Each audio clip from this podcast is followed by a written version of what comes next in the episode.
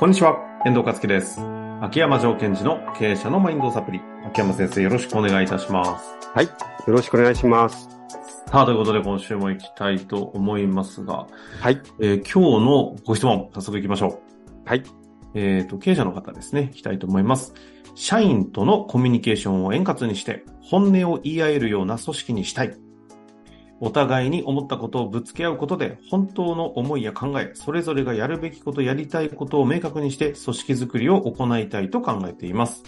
どうすれば本音を言い合うことができるようになるものでしょうか？うーん。あこれなんかめちゃめちゃこう重要なテーマをこう投げ入れてくれた気がします。ー、重要なテーマですか？うーん結構聞くというか、なんか、テーマになりがちな感じもします。まあそうですよね。が意外とやったことない、いただいたことないですうんうねん。まずここって本当にいろんなことを考えなくちゃいけなくて、そもそも本音って何ですかっていうことを考えなくちゃいけないし、確かにね。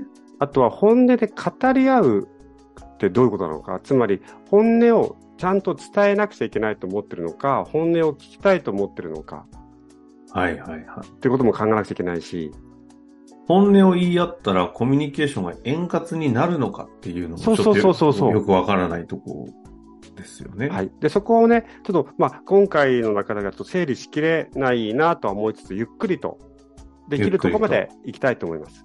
ちなみにあの、うんこれ経験したことあるんで、一個、あの、ボールとして投げかけておきますと、はい。あの、本音を出しまくって、みんなでもうバンバン殴り合いのミーティングだぜ、みたいな、ちょっとこう若気の至りみたいなのって、やっぱね、あの、やってたりしたことがあるんですけど、はいはい。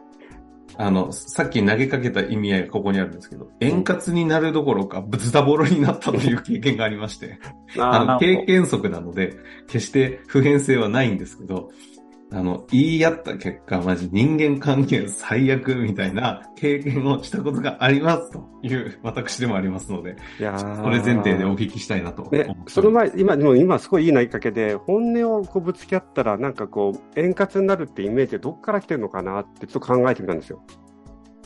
うん僕も確かにね、そう、んそんなイメージもあるんですかね。それすらもよくわかんない。本本音をぶつけ合って、最後はなんか仲良くなったとか。なんないでょ。しょ。傷つけ合うだけですよ。いやいや、ほら。それ私あるんですよ、イメージは。ええそうですか。漫画ですね。何の？東漫とか。喧嘩じゃん。いやいや東漫ってのは東京なんですかね。マンジリベンジャーズですよね。まあ喧嘩じゃないですか。え、でも仲間が、こう殴り合って、最後はなんか、お前の本音ぶつけてこいよ俺もぶつけるぜつって、バンバンやって、最後なんか、俺たちやっぱり一つだみたいな。魂のね、殴り合そういそうその先にう。うん。友情、絆はあるのかと。うんうん。っまていうイメージ、だ皆さんどう思ってるのかなみたいあ、いな。や、確かにね。まあ、そんなことを思いながらちょっと行きたいと思いますが。はいじゃあまずですね、私がちょっと一つ整理していきたいなというのは、私もこれまだちゃんとっていうことを考えながらなんですけども、本音とはっていうことを考えた場合ですよ。うん。まず私が本音って何ですかって聞かれたら、今の答えは、そのこと、あることについての自分の考えや気持ちだと思うんですね。だから、あることについてとかなない限り、本音を出せないんです。例えば、今、会社に、会社の中で、なんかこう自分が困ってるとか不満なことあるっていうと、なんかそのことがでかすぎちゃって。もう何言ってもいいですよっていうことになっちゃうと思うんですよね。まあ、答えようと思ったら答えれそうですけど、確かに対象がでかすぎますよね。はいあ、わかった。秋山さんのことを好きですか？えっと、って答えやすいですよ。そうそうそうそう。だから、だからまず本音で語り合うって時に大切にするのは、何々、何々についてっていうところがあるかないか。うん。で次、あとは自分のそこに対する自分の考えや気持ちじゃないですか。はい。ということは、自分の内側を晒すことになるので、これ基本めちゃめちゃ危ないんですよね。おお危ない。攻撃されますもん。言っちゃったら。そうそうそうそう。ああ。まあそうですね。ということは、本音を出すということは、攻撃するチャンスを与えるっていうことなので、なるほど。身の危険をさらすことになる。そうです、そうです。でも、それでもなんで、じゃあその場において自分の本音を知ってもらいたいと思うのか、あとは相手の本音を知りたいと思うのは何のためなのかっていうところをきちんとセットしとかないと、まず怖くて言えない。ああ。やっぱちょっと経験者は語るありますね。その会議体に突っ込まれて、うん。脅迫のような、もう本音を言わなきゃいけないルールが敷かれて、はいはい。で、一体これはなぜなのか、な、何のためなのかは、きっとなんか、いいビジネスがうまくいくためなんだろうことはわかるけれども、うんうんマジでやんのか、時々。ね。で、結局、言った本音に攻撃をされるっていうね。そうなんですよ。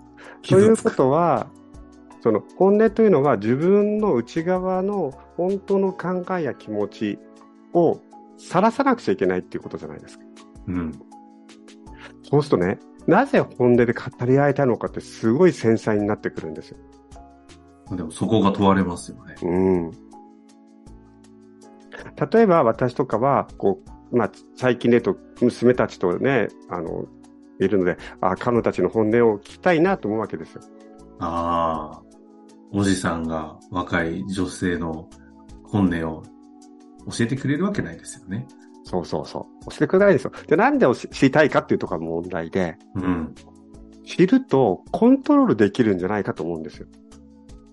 あ、それは一般的にですか？うんうん。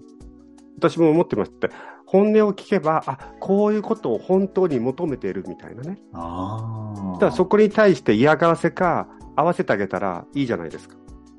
いいことできるってことですか叶えてあげられるってこと？そうそう。つまり、そうですね。承認欲求を満たせることもできるし、邪魔もできますよね。本当に私はこれをしたいんだとか言ったら。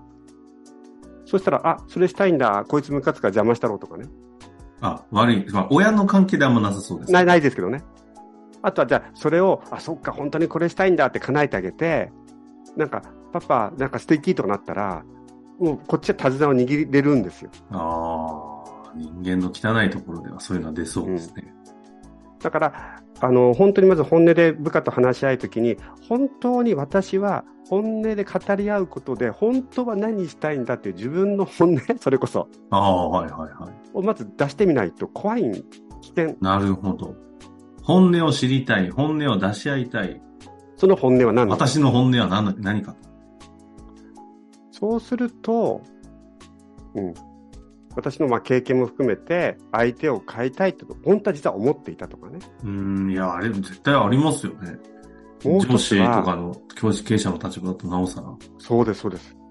でもう一つはね、自分の状況を良くしたいんですよ。どういうことですか？例えば、えっ、と、経営者ならば、えっ、と、経営が不振になっていく。で、みんなに本音を聞いて挽回したら経営が安定してきて自分が安心だとかね。ああ。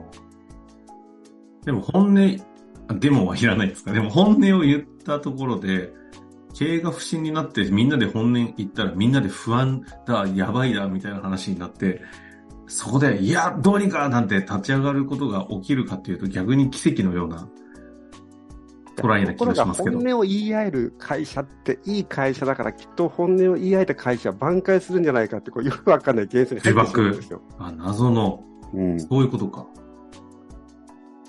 ああ、本音を言い合える組織は強い組織、いい組織っていう前提がなんか蔓延してるっていうことですかね。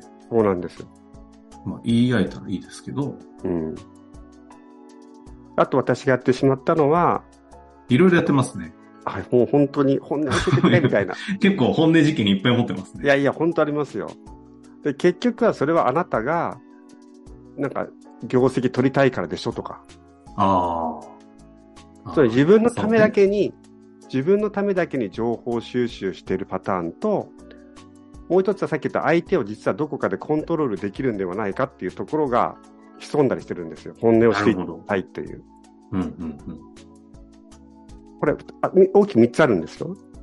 コントロールしたい？自分が承認されたい？情うん、コントロールされたいのと、自分が良くしなるために、たいん。コントロールしたい。次は情報収集したい。自分、自分が良くなるために、組織とかじゃなくて。三つはやっぱり、三つが承認欲求ですよ。俺はこんなに辛いってことを知ってもらいたいとかいう、うん。俺の本当の気持ち分かってもらいたいっていう。なるほど。で、これがそれぞれ悪いということではなくって、こういう自分の本音があるにもかかわらず、それを隠して、本音で話し合いたいんだってなっちゃうと、相手にはこっち側のもう一個の本音の方が伝わっちゃうんですよね。感覚的にちゃうっていう意味ですね。うん例えばですよそうで、しょうね。学校のせ学校の先生は悪者じゃないですけども、学校の先生が、俺はお前のこと本当心配してるんだ。将来どうするか本音で語り合おうぜって言われたところで、なんで私があんたに本音言わなくちゃいけないんだとか、思っちゃうじゃないですか。なる。今すごい顔でなるとか言いましたよ。うん、いや、なりますね。本音を、この話あれじゃないですか。最近、ちょっと立て続いていたヒアリングとコーチングの違いのところにね、通じそうな感じですね。おっしゃる通りです。教えてくださいってヒアリングで入るけれども、うんその裏側がさっき言った3つだったりすると、絶対教えてやるものかっていうね。そしてやっぱり立場が、あの、結果的に立場が下の方っていうのは、それをやっぱり鋭くキャッチしますもん。